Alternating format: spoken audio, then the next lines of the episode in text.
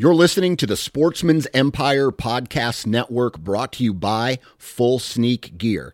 Check out their entire lineup at fullsneakgear.com. Also, be sure to check out our entire stable of podcasts at sportsmansempire.com. New from Moultrie Mobile, the Feed Hub offers first of its kind cellular connection and control for nearly any spin cast feeder on the market. When used with the Moultrie Mobile app, you can monitor feed and battery levels, run feeders on demand, receive alerts when feeders are clogged, and remotely adjust feeding times. The Feed Hub is ideal for anyone who maintains feeders. Remove the guesswork and save time by planning feeder maintenance before you drive to your hunting property. For more information, visit moultriemobile.com. Interstate Batteries has been a proud supporter of the Sportsman's Nation since day one. They offer just about every battery under the sun from car and truck batteries to batteries for your trail cameras and rangefinders. Select retail locations even offer cell phone repair and cracked screen repair. Find a local retail location at interstatebatteries.com. Interstate Batteries, outrageously dependable. This is the Nine Finger Chronicles podcast, brought to you by Vortex Optics.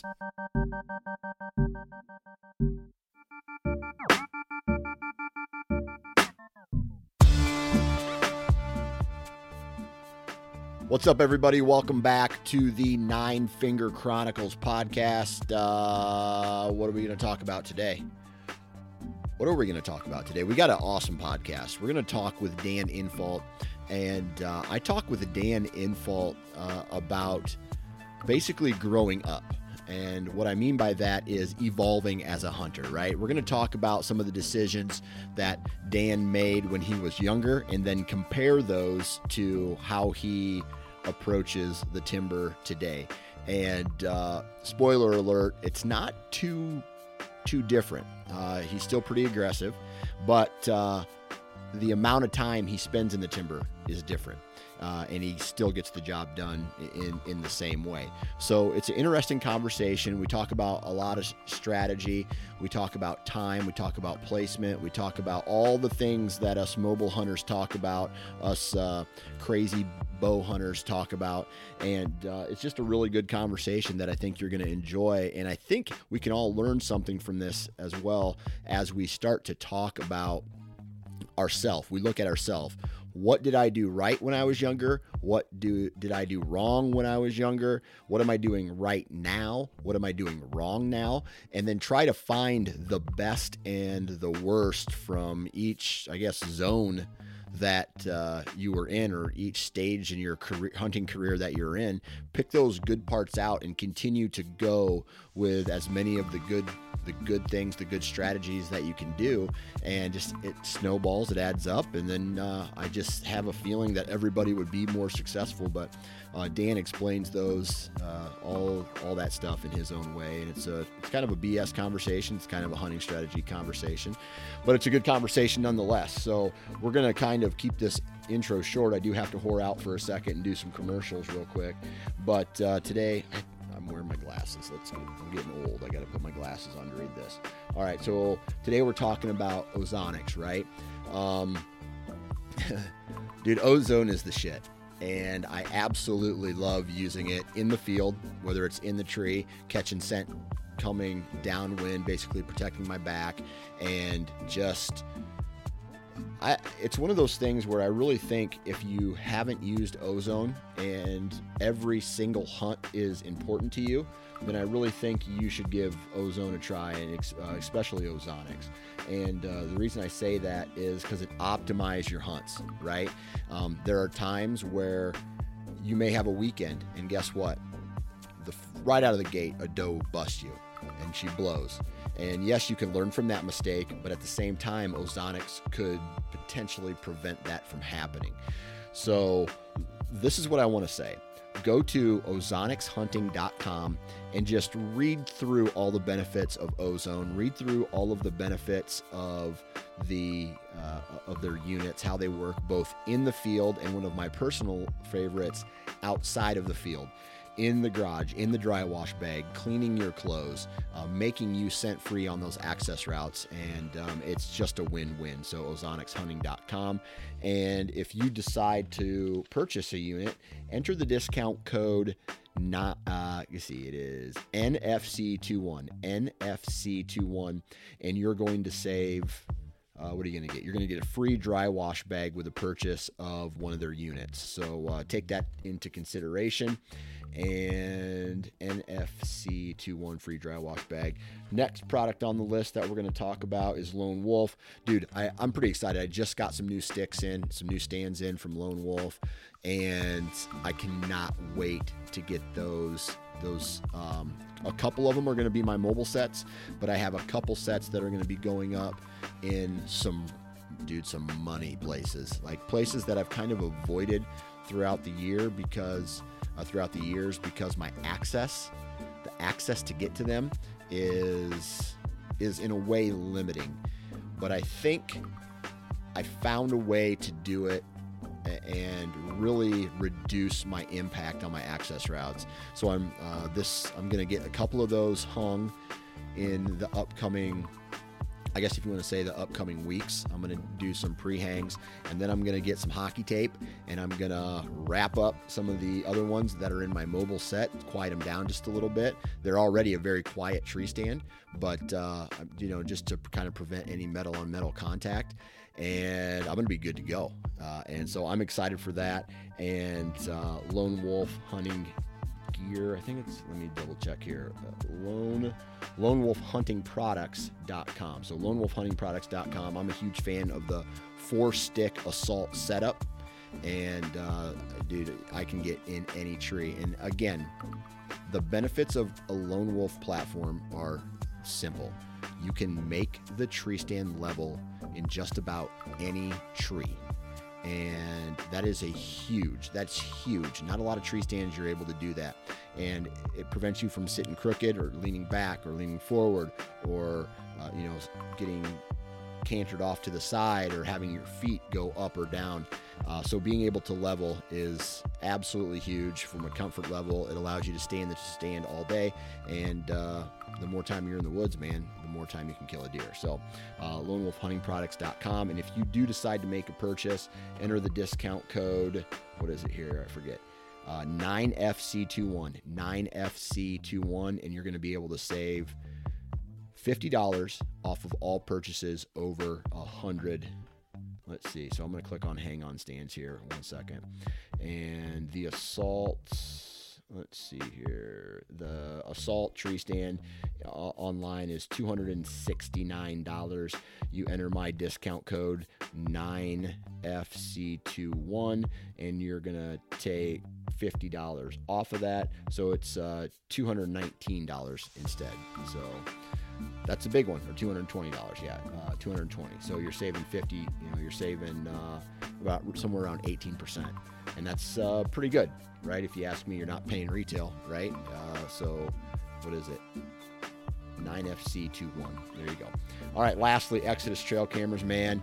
Uh, dude, I cannot wait to start to check my trail cameras this summer. Look for returning customers, look for hit listers, start gathering that intel, deploy the net, as I call it, and really start um, breaking down the properties, seeing what crop rotation is doing to some of these uh, deer this year and find these patterns, get them locked into the tree, collect that data, use that data to make moves, set up, and uh, when the hunting season comes, man, hopefully have a uh, uh, a really good stand location in place that will put me within bow range of a big mature buck. I mean, that's all. That's what we all want. So uh, the, here's what I, I'm going to say on this. My favorite thing about Exodus is that when you turn on the cameras, they work. And that should be that should be a commercial in itself. They work. You turn them on, they work. There, I've had trail cameras in the past where you got to fiddle with them. You got to do this and then this, and you call them up and they don't know what to do. They troubleshoot with you, but they're just like, ah, well, uh, you know, it's just not working. Tough shit. That's unacceptable. And Exodus, not only is their customer service great, but their their trail cameras are great. You turn them on and they work. You pick your settings, you turn them on, they work. They have their uh, render. That's a cell cam. That's uh, somewhat new. It's like a couple years old. They have their solar panel mounting system for their trail cameras now. You plug it in, and basically you just disappear. You don't need to check it anymore uh, because the solar panel, it, once it hits suns, it takes care of the batteries uh, or the the camera. The batteries last longer and longer and longer, and uh, that's less impact on your hunting spots, and it's a win right? So all of these awesome uh, products, go to exodusoutdoorgear.com, check up, out their lineup. Uh, right now, let me pull up their cameras here. They have the Exodus Lift 2, they have the Exodus Trek, that's a, a lower price point. Uh, they have the Render, and then they have the Bundle, which is the Render and uh, the solar panel unit. So please check it out. Great company, great people. ExodusOutdoorGear.com. And uh, that's going to do it for me pushing products on you guys. I really appreciate you guys taking time to listen to that. Means a lot to me. And today, let's get into today's episode with uh, the man, the beast, Dan Infalt. Three, two, one. All right, on the phone with me today, Mr. Dan Infalt. How we doing, man? Pretty good. How you doing? I'm doing good, man. Uh, I tell you what, it's that time of year where I'm driving down the roads and I see a couple velvet half-grown bucks in the field, so I'm starting to get that. You know, I'm starting to get a little bit closer. Like the the train is officially on the tracks now, and it's starting to uh, it's starting to pick up speed. If that makes sense. Yeah, I hear that. Yeah. So um, I kind of just want to want to shoot from the hip. Um, on this episode and ask you a whole bunch of random questions. But before we do that, how's uh how's Beast Gear doing, man? Oh, we're just rocking. Uh, we just released uh, stands recently, and they're selling like unbelievably fast. That's awesome. Yeah, I saw I saw a couple pictures of you and your crew in like it looks like a warehouse somewhere, just a working. Mm-hmm. So that's a good thing. Yeah. yeah, yeah, it's great. That's awesome. All right, so I think the topic today is, uh, in a in a way, is new versus old. All right, or or uh, the Dan Infalt today versus the Dan Infalt uh, 20 years ago or whatever. But uh, like the first question I have for you is, how old were you when, or what year was it when you had this click, when you had the aha moment, or uh, where where it just was like, aha, there it is, and you you became what everybody knows today as the hunting beast. Uh, you know, uh, as quick as in when I when I started hunting the way I, I am really started diving into it. Is that what you mean? Yeah, yeah. Um, you know, that was a gradual process um, in my childhood you know, you see you see bucks coming out of bedding areas, and you and you, with no mentors, you don't have anybody telling you to stay away from them. And you think, well, they're not making it to me. you know, so you move closer. Yeah. And and you start putting the pieces together. But what really made it click was the mid '80s when, um, where I was hunting, you know, there wasn't much for big bucks. They're pretty far and few between. Um, a big buck showed up in my area. Started, you know, first he was a two-year-old, but he was an exceptionally big two-year-old and I hunted him for three years and got obsessed with it, and finally ended up killing him by by making a decision to learn all his bedding areas in the off season, and then hunt him down from bedding area to bedding area, and that's when it really clicked. And from there, it's been a, a more of a slow progress. Yeah. Of just learning how bedding areas work. Yeah. So it was it was one spe- specific deer that kind of put you on like put you on track to be and and uh, do the style of hunting that you're doing right now. Right. Okay. Right. All right. So mid '80s. Um, how old were you in the mid '80s? Um, I would have been 18 in 1985. Okay, 18 in 1985. Uh, we're sitting here at so plus what's that? 25 years. So um, we are so you're 53 right now, right? I'm 54. Yeah. 54. Okay, 54 years old. Um, the the the 18 to early 20s Dan Infalt versus the 54 year old Dan Infalt. Where are are there any differences between those two guys, or are there any or are there any similarities between those two guys? Well, yeah, it's weird. I mean, um, I guess if I look back, I see myself as a um, cocky, arrogant, wild man back in the, you know, yeah, uh, especially going into the '90s when I started really getting my, you know, flame on killing stuff. Where now I'm a little more laid back, and I, I think it doesn't matter if I kill one, you know, and I got that uh, confidence where I just go in and, you, you know, I can sit back a little more and take it easy. I was really aggressive back in those days. I was also uh, more quiet about uh, the tactics I used and stuff. Yeah.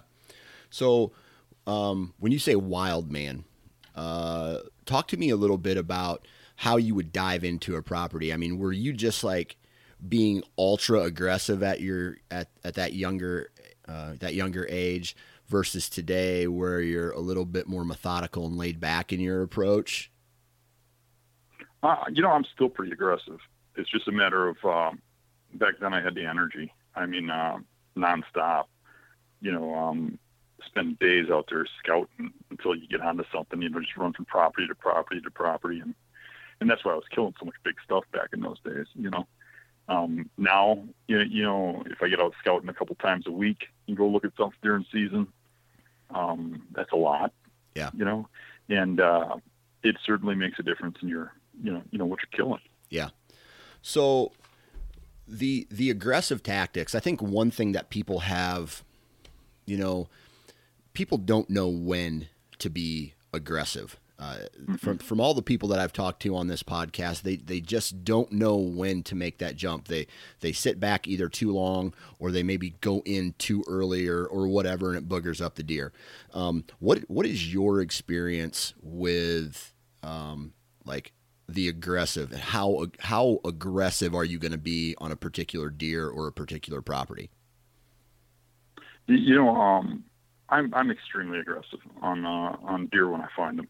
Uh, um, no, I'm careful about where I go and it's methodical, but I go right in for the kill.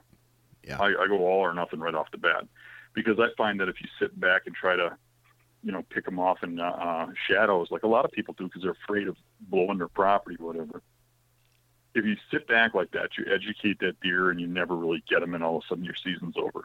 Yeah. Um, but for me, I go in there and I either kill them or I don't. And then I move to where he moved, and if he moves where I can't hunt, I go hunt someplace else. Yeah. I think a lot of people lock themselves into one property or two properties, and uh, that's all they hunt, and then they try to be really, you know, hang back. And I do a little of that myself. I mean, I got a little 70 acre farm uh, where I'll put cameras out and I'll, and I'll sit from a distance from observation stands, but I'm still hunting aggressive in other places and I'm still moving all over the place. And then when a deer does show up, I'm on it. Yeah. How, how have you, how have you been able to justify or pull that trigger on uh, let's say because I, I do the same thing right? I have all this public that i can go out and stomp around on and then i have a couple farms that i'm real laid back on. I, will I'll watch trail cameras um, and then when the rut hits or like if if i get a deer on camera i'll make a move or I'll wait till the rut hits and then I know what where I need to go on those on those properties just because of the years I've spent there. So how do you mm-hmm. know like, how are you dictating where your where your tree stand is going to be that night, based off of what information you have? Well, you know, it's either going to be based on my knowledge of the bedding in the area, or it's going to be a guess of the bedding in the area. Because for me, almost always a, a role, even during rut, to some degree, bedding always has a role in in uh, where deer move in daylight. Yeah. So that's that's what dictates me being there, or, or where I hunt, um, but me being there is dictated by uh, sign or a sighting or something like that. I think a lot of people hunt spots and they hunt areas where yeah. I hunt deer. A lot of the properties I hunt are public and there's not big. Yeah. And I've learned that um, going into areas and maybe I'll throw a hunt in an area, but while I'm in there, I'm scouting, and if I don't see a heck of a lot of sign or much sign at all of a big buck, I'm not going back. I'm I'm moving around. So a lot of times my seasons will start if I'm not really onto something really big, I'll just scattered all over southeastern Wisconsin, hitting property after property after property until I find a deer, and then I'll narrow in on it and I'll start hunting that area down. Yeah. And then I'm gravitating towards those bedding areas. Okay. So I'm going to throw a scenario at you. Uh, and I want you to maybe tell me what young Dan Infalt would do versus what you would do today. And that would be okay, you've identified a buck, you're going after him, and whether you bump him, somebody else bumps him, he's on a, another property, or he just straight up disappears. How does young Dan Infalt handle that versus how, how you handle that today? Uh, I would have probably dwelled on that one buck a little more than I would now. I would probably really be trying to get that one buck and trying to figure him out. But it comes from uh, growing up in a time when there's less bucks uh, to go after. Yeah. Um, where now, I think if I know the gig's up, I'll give him a couple shots and I'll back off. I'll go hunt a different deer. And maybe a few weeks later or a month later, I might saunter back in and see if the sign's still there or if he's around someplace. You know, unless I have a good idea of where he moved to, then I'll stay on. Yeah.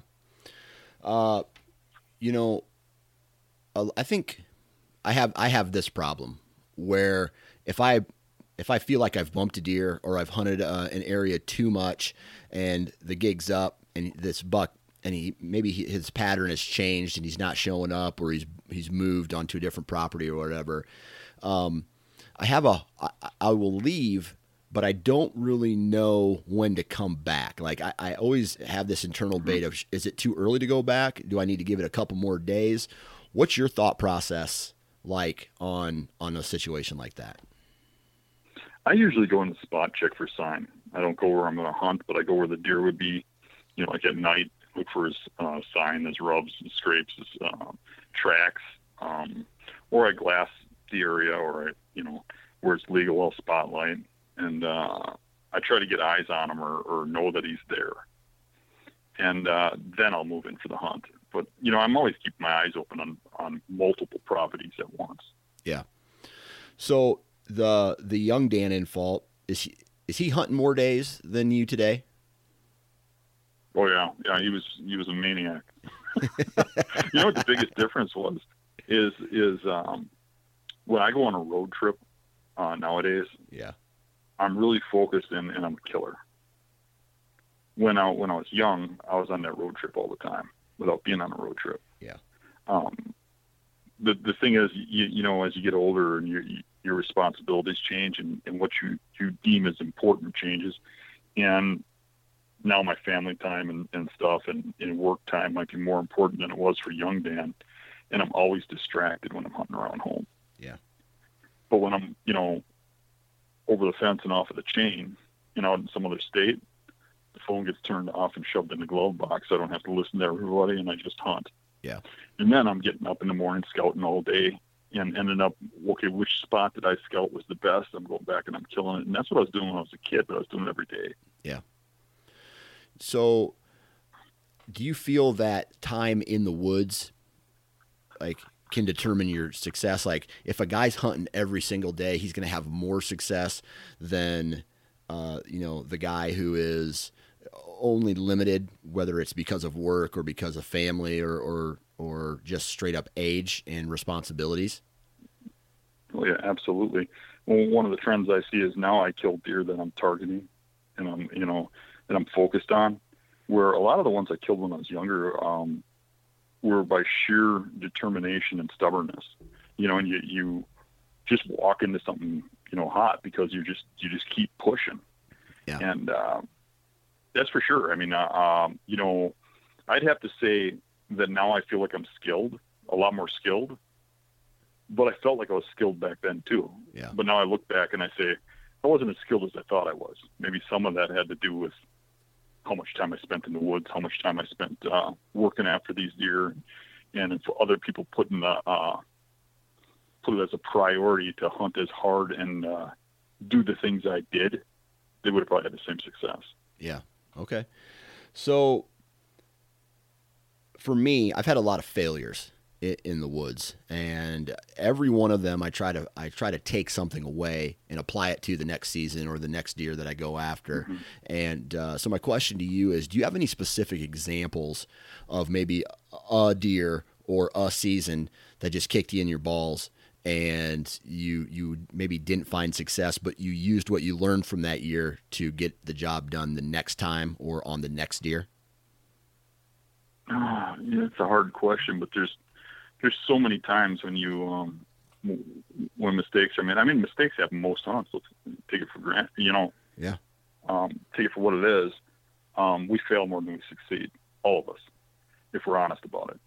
So, um, my takebacks are like like I think of a, uh, you know, just out of the blue, a trip to uh, my first, very first trip to Iowa.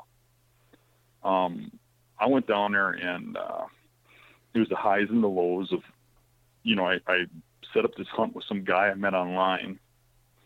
I buy the license. I'm going down there, and then the guy tells me that he doesn't own the property, and he never told the guy that owns the property that I was coming, and that guy don't like what I'm doing and doesn't like me and doesn't want me on the property. Now he doesn't know what to do.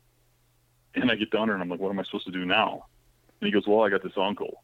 It turns out he doesn't even know his uncle, but he, he looks the guy up and gets me permission on this guy's farm. And I get over there and it's just all open grass. And I'm, I'm like, what am I going to do? And then he takes me to this, to this other farm he has when I was disappointed about the grass. And there's, it, it looks pretty well laid out. And I'm like, from the truck, I'm like, there's a point where a nice buck could be bedded. And he said nobody bull hunts it. He just gun hunts it one day every year. So I'm like, if nobody's hunting us, there's going to be a buck right in that stuff right there. He's going to come out right there. And I go and I set up in this thing. He comes out exactly like I think, and it's a really nice buck. And I end up shooting him in the shoulder. He was speed walking past me. I couldn't stop him, and I brushed a shot. And I'm just deflated. And um, this the kid that I went down there to hunt with was hunting with me, and he was asking about where he should go, and I sent him to that tree, thinking nothing's ever going to go near that tree again after I, after that happened. and that was the greedy younger guy, right? Right, right. So, anywho, he comes back uh, to my hotel room after we meet from hunting, and says he saw the biggest buck he ever saw in his life, and was walking up to him and stopped at 40 yards and dropped down into a river bottom and uh, he's describing this giant 12 pointer with 12 inch tines. You, you know, you've heard people exaggerate deer, right? Yeah. So you're like, hmm, you know, and this guy doesn't know nothing about hunting. So he keeps saying, I, I could never, you know, I couldn't even pull the bull back. I was shaking so bad and blah, blah, blah. Uh, you should go over there. You should go over there. You, got, you know, you're only down here for the week. So I, I go down there and we, and he's going to show me where this buck was. And I walked along this river edge and there's like an oxbow on the other side of the river that's down low. And the tracks going up to this edge are the biggest deer tracks I've ever seen in my life. They look like somebody was jamming a coffee can into the ground. Jeez. We walk up to the edge looking at these tracks, and I look over and all this commotion goes, and all these bucks get up out of this uh, oxbow. And, and it's all open fields in that portion of Iowa. And one of them is a gigantic world class 12 pointer. And he goes, There's the buck. And it runs out into this field. And so it had bedded down there. After he saw it, it just dropped under and bedded. So um, the next morning, I set up on the other side of that oxbow, hoping he would come back. And at gray light, I can see this thing coming from like a half mile away, coming across that field straight at me. And it's just getting bigger and bigger and bigger and I, the trail goes right up to my tree and then turns sideways at, at 20 yards and goes broadside in front of me. And I'm like, this is slam dunk. But I'm starting to breathe heavy. I'm starting to shake. And I mean, this is a monster. Yeah. Probably a 200 inch typical buck. Yeah. And uh, he gets up to where he's going to turn, and he doesn't turn. He just walks straight and goes right underneath me. And I realize he's going to lay down in the beds on the other side of me in the ox oxbow. And I can't shoot behind me because of these vines. So I pull back the bull and I get it on him, and he's coming right underneath me, and I shoot him right between the shoulder blades. And he drops in his tracks and starts kicking. And I'm like so excited. I put my bow on the string, I lower my bow, my bow hits the ground, the thing jumps to its feet and runs off. And I never found one drop of blood. I thought I spined him. That's why I jumped, you know, I was going to jump out of the tree and finish him off or whatever. Yeah. And I could have just put another arrow in from the tree. So it was killing me, you know? And uh, I searched for that buck for two days, never found another sign of it. And then the last day I was hunting, I went back down and sat in that same spot. And uh, after I'd burnt out the whole property walking through everything. and at gray light, here comes another giant buck. You know, it wasn't that big, but it was like 160s. Yeah. Walks right up to me, takes the same trail, but this one turns where it's supposed to, and I'm following it with the bow, and it's a 20 yard dunk shot, and I hit a limb like Ugh. five inches in front of the bow, bow that I never saw. My arrow goes through space. And the deer never even blinked. It just kept walking, walked around and bedded behind me where I couldn't do anything about it. Jeez. uh, and that that week of hunting was probably the most exciting week of hunting in my life. But it just deflated me that I could, that three opportunities at giant bucks I couldn't kill one of them. Yeah. And uh, you know, to go back to your question, I mean, I went back and I started really working on my equipment, thinking about my setups, and you know, the same things. You know, you beat yourself up real bad. I think uh, some people talk about it like, "Oh, I had such bad luck." I say there's no such thing as luck. You didn't do things right. Yeah. You know, maybe I shouldn't have took that shot. Maybe I should have took a different shot. Maybe I should have looked a little closer to find that trail that went straight underneath me. Maybe I shouldn't have shot that first buck while he was walking. Maybe that second buck I should have tried to stop him and try instead of trying to weave an arrow through the brush. You know, and you, you start thinking about those things, and those are the things that make you a better hunter. Yeah.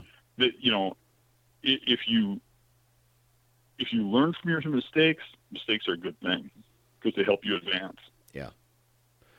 I want to ask you a question about what made that particular area so good for, uh, you know, because I'm sure there were does living in, in that little oxbow too, or or that that area Yeah. or that farm. But what made that particular property so good from a maybe a, a terrain standpoint or a, a neighborhood standpoint? You, you know, that's an interesting question because I thought that, you know, it was so obvious to me that that was such a great area. I had a friend, a good friend of mine, um, contact me not long after that and say he wanted to go to Iowa hunting and uh, he was going to be in that area. He didn't know where to go.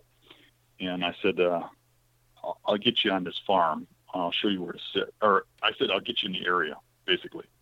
I didn't say that farm, but I said that area and he had access to that farm and all that grassy stuff and, and some other stuff.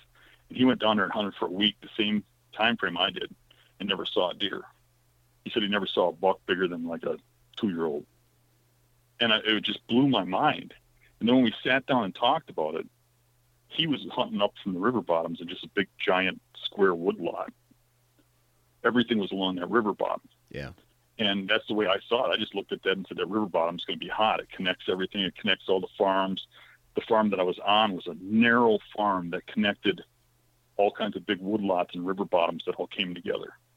And uh, it being rut and all the does being around and everything else being open was the only place they could really travel. And it had real good bedding on it, you know, the oxbows and stuff along the river. Yeah. So I know like you you're you're known for hunting like the swamps, right? The, this real wet wet conditions. But throughout your years, have you seen any trends of where these deer like to like to be? And I don't mean like a mature buck, but maybe just like deer in general. And I know that's kind of hard because man, I've seen does bed in wide open timber, right? Like so mm-hmm. so have you seen any trends of where like deer just like to be? Yeah, you know, you know, the biggest trend for me is to look at a property and think about where does nobody go, and, and where wouldn't you go? And those are the spots that I want to check, and that's usually where I find the deer. Yeah. Um, they they just seem to know where people don't go, and I think that's for an obvious reason. They smell where you go. Yeah. So, um, for for me, I mean, it's it usually ends up along the road or watching the access you go in on, but it's a place where nobody would really go. Yeah. And um, if you go hunt where everybody else goes, and like what you see on, you, you know, the hunting channel when you turn TV on, you're hunting like everybody else. Gonna have the success like everybody else, and they they just everybody has the impression that deer live in the middle of the woods. They really aren't woods creatures. They're edge creatures, and they're often the fence lines. They're often the edges of the woods and stuff, and people walk right past them. You go into the middle of stuff, you know. So this whole this whole thought process that some guys have of, hey man, you got to go deeper and further and go harder than the the the other guy isn't necessarily true. Right. It might have some validity, but it might not too. Yeah. I mean, um, most of the properties like um, in southeastern Wisconsin where I hunt, you go to the middle of them, and there's people setting up back there, whether they got a canoe, whether they got a hike, or whatever they got to do. But there isn't along the road. You know, in the wet stuff right near the road that's thick like cattails and brush and stuff. Um, nobody's hunting 50, 75 yards from the, the, the road. The deer learn that. And then not only that, but you look across the street from the public marshes, and generally it's a field full of crops where they can eat. So why wouldn't they get that close to the road? Right. You know. Yeah. Um, so I just see people don't use common sense. They just they think a deer is supposed to be a certain way, and that's how they they hunt for them. They go in the middle of the timber, and you know. Yeah. So you know, there's this there's a there's a whole industry out there um, about tr- trying to figure out mature bucks, right? And trying to figure out where mm-hmm. they live, what they're doing, you know, how they think, how they act throughout the entire year. Um, are we giving these animals too much credit or not enough credit? Well, you know, a little of both. I don't think it's that they're smart. It's just that they got an incredible nose and they don't go where people go. You know, um, I wouldn't say that they're highly intelligent animals. Um, if they were, I mean, they'd use the wind a lot more in their travels instead of just like in their bedding and stuff. You know, um, yeah, I think I think we give them more credit than they deserve in a lot of cases. But in a lot of cases too, I mean, a lot of people just think, "Well, I just get the wind in my face," and, and it doesn't doesn't work like that. You have to understand how the animal works, you know. Yeah. So everybody wants to take this next step right in in being this mm-hmm. mo- whether it's a mobile hunter or going after age class or going after you know bigger antler size and and there is a little bit of a co- correlation there but where do you think most people fail when they set a goal they say okay this year i'm going for a four year old or i'm going mm-hmm. for mm-hmm. a, a quote unquote mature buck where do you think they fail along the way I think the biggest failure is they, they take the fun out of it and just, and just want to go from they want to go from uh, somebody that's a beginner hunter into being a trophy hunter overnight. Yeah. And I think one of the things that makes me real successful is I killed a lot of deer when I was young. Yeah. You know, I grew into that position. I didn't just jump into it and it wasn't handed to me.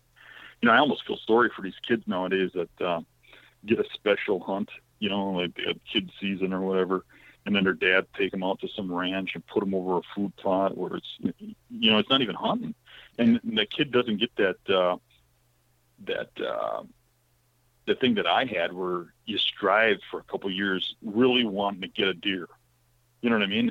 And just wanting to get that deer. When you get that deer you want to then you want to get a buck. And then you want to get you know a bigger buck you know maybe an eight pointer. And then you want to get a big buck.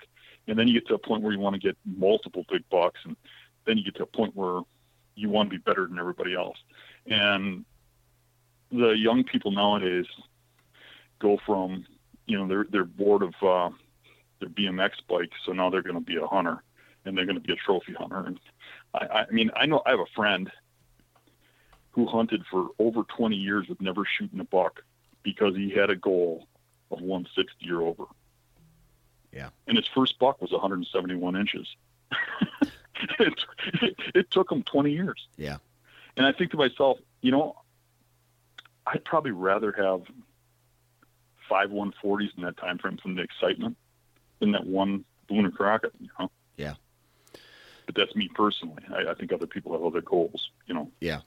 You talked about that, th- those stages, right? You go from, uh, in a, you know, hey, you got to shoot deer. Like shoot brown it's down. You got to shoot it. You got to get comfortable mm-hmm. around deer.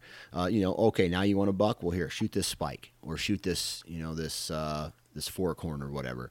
Okay, now you want to shoot a two year old, and then and you know they they start stair stepping up from there. Um, where yeah. what stage are you in currently?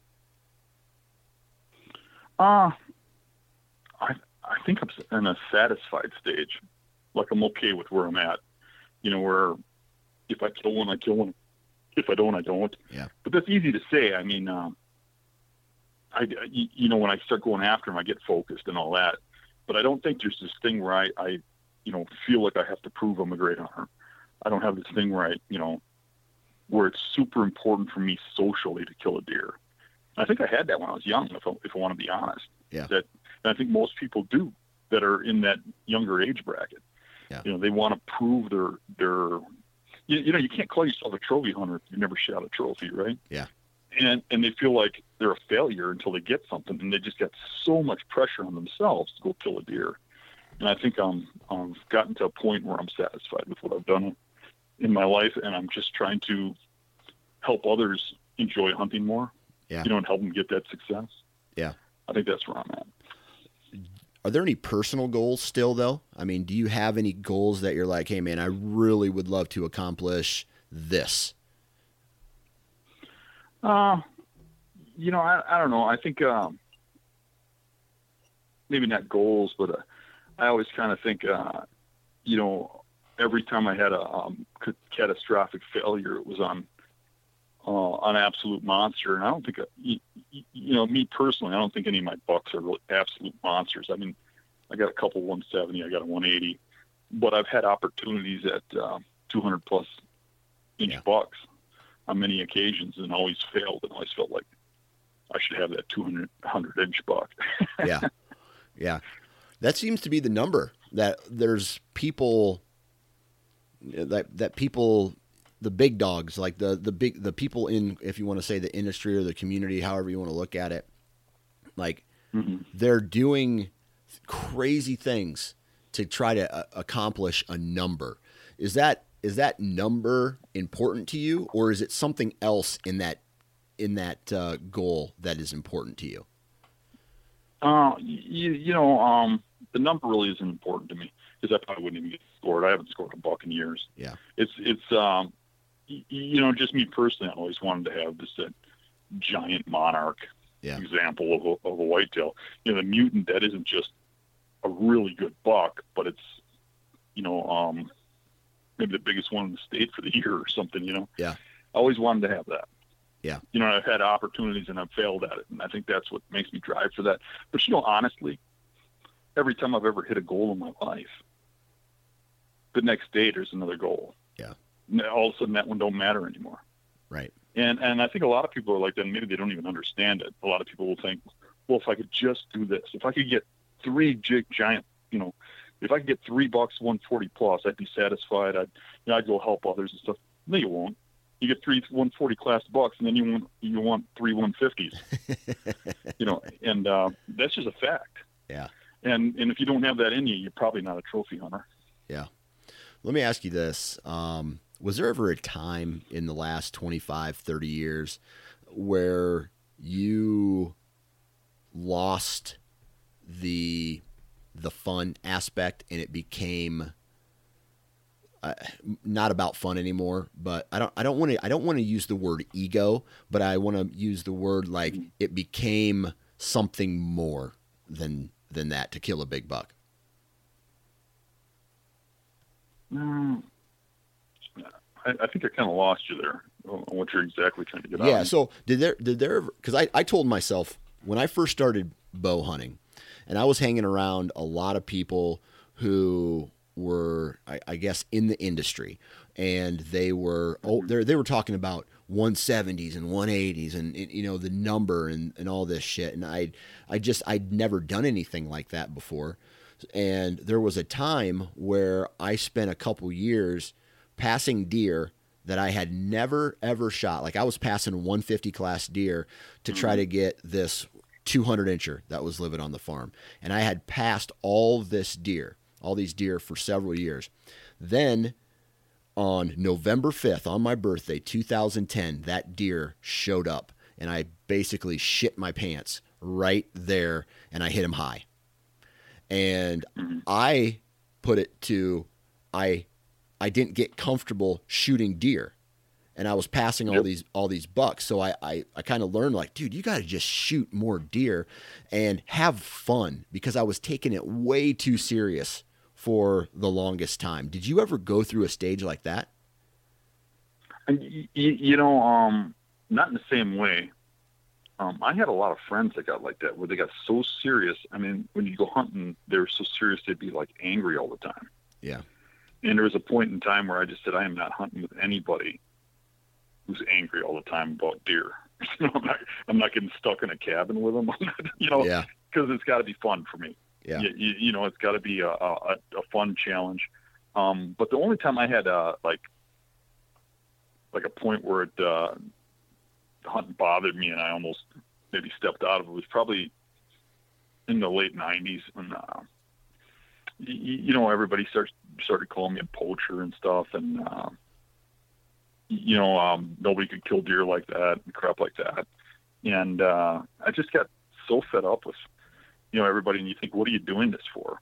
You get because you know up until that point it was like to show everybody how great I am as a hunter, right? Right. But the more you'd kill, the more they'd hate you. Yeah.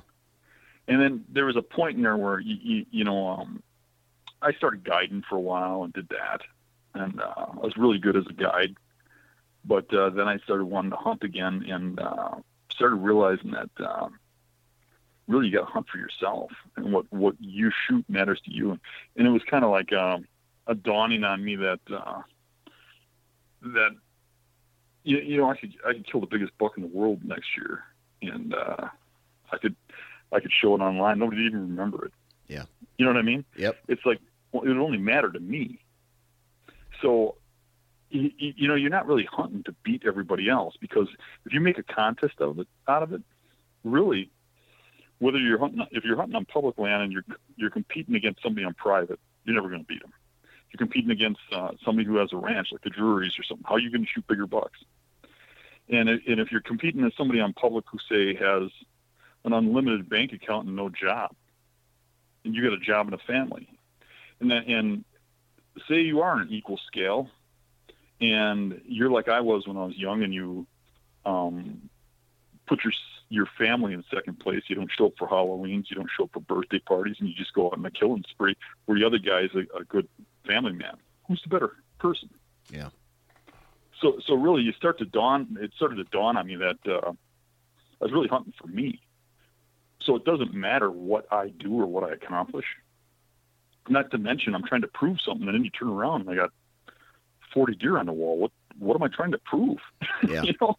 So it stopped mattering if I killed a deer, and and, uh, and it got to the point where when that dawned on me, I really didn't care what people said anymore. Yeah. If, you know, if they have something bad to say about me, I just turn them off. You're you're not in my circle no more. Yeah.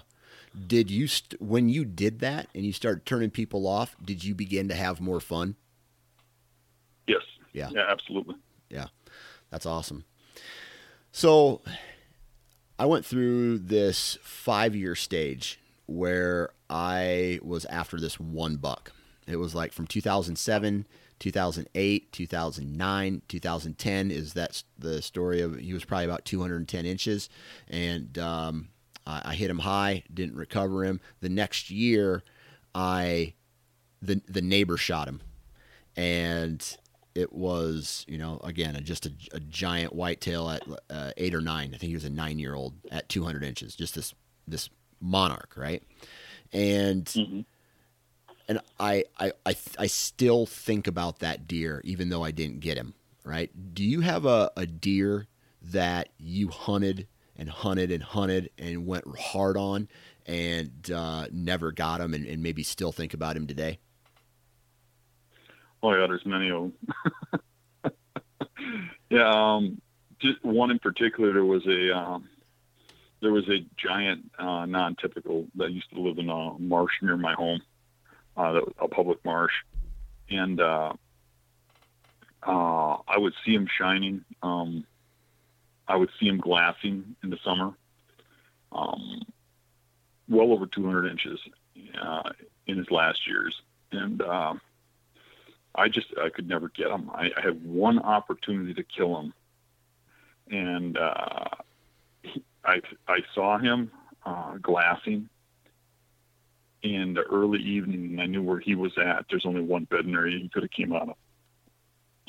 So the next day, I went. Uh, next evening, I went and slipped up in between that bedding area and where I, I had glassed him, which is probably about 125, 130 yards from his bed and he he got up on, in there and came in just like he was supposed to.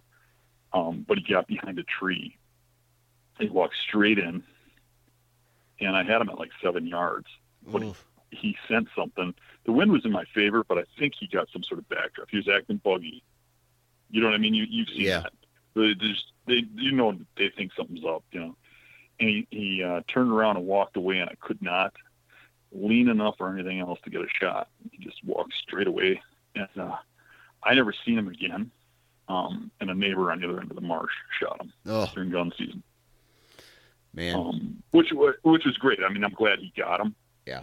Um, another neighbor down the street um, that was between me and that guy uh, came over with him and the buck after they got it, and that guy um, back in those days you could feed. He had he would keep a huge pile of corn in his yard all winter and pick up all the sheds in his, on his property, and he had every shed from that deer, and and he lived right next to me. I never knew that. Man, That deer was nine and a half years old. What what did you learn from that it particular buck? 217. Ooh, dang. Uh, you, you know, that buck, I learned that a buck can disappear in a marsh and never be seen. Yeah. You know, um, just about every buck I've ever hunted in that marsh, I have interactions with them here and there. You know, I know where they're bedding, I know where they're at. That buck, I could never seem to put my finger on. And I knew every inch of the marsh. It's like, where is he? The only bed I ever figured out was because that one day where I saw him, I knew there's only one place that would hold any self-respecting buck in that whole area. Yeah. I knew he had to have come from there. But otherwise, I had no idea where he was living. If you could if you could hop in the DeLorean, right, and go back in time, what would you change about that particular evening? Would you hunt in a different tree? Would you have gone in deeper? Like what would you have done different? Yeah, I, I probably could have been like just one tree over and that buck would be dead. Yeah. Yeah. And, you know, and hunts like that are a big reason why I go in. I'm really sitting there worrying about exactly what tree I'm going to be in, what height, and everything else. Yeah. It's because you learn from your mistakes. Yeah. That's where I always second guess myself. You know, like uh, you get you walk into the timber and you're like, man, do I go further? Okay, I'm gonna take I'm gonna I'm gonna take ten more steps. All right, there's the tree, Mhm. and then I climb up. I get set up, and I'm like, oh, look at that tree over there. Like, and then the whole night, I'm just the whole night, I'm just, you dumbass, you picked the wrong tree, and whether a deer shows up or not, I, I, I, I can't help but that for some reason. I'm always second guessing or, or questioning my decision making. I, I used to get that a lot about maybe 15 years ago or so. Yeah. And, and now I go in and I really take my time, and I think I'm pretty confident about the trees I pick now. Yeah. Yeah. Well, I tell you what, Dan, man, I really uh, appreciate you taking time to hop on the podcast and BS with us for a little bit.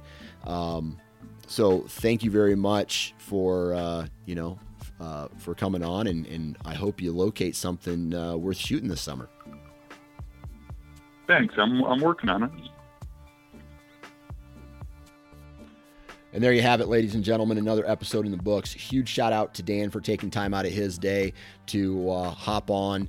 And I know the dude's very busy. Hop on and uh, BS with me for a little bit. Huge shout out to each and every one of you for taking time out of your day to do all this uh, listening.